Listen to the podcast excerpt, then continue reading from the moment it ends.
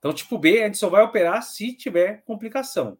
Isso é uma coisa que o pessoal adora perguntar também. O que é complicação no tipo B?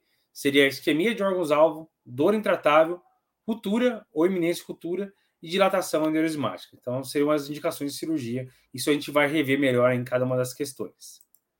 Beleza? Resumão tratamento de secção de aorta, só para nos preparar para as questões que eu vou começar a discutir. Tipo A, sempre cirurgia. Tipo B, não complicada, pode pensar em tratamento clínico. Tipo B, complicada, que a gente já falou o que, que seria complicada. A gente pode considerar a cirurgia, a gente tem que considerar a cirurgia, e daí se a anatomia for favorável, você pode considerar endoprótese. Se for com anatomia desfavorável, daí cirurgia aberta mesmo, certo? Tipo A, daí geralmente vai ser cirurgia aberta mesmo, de qualquer jeito.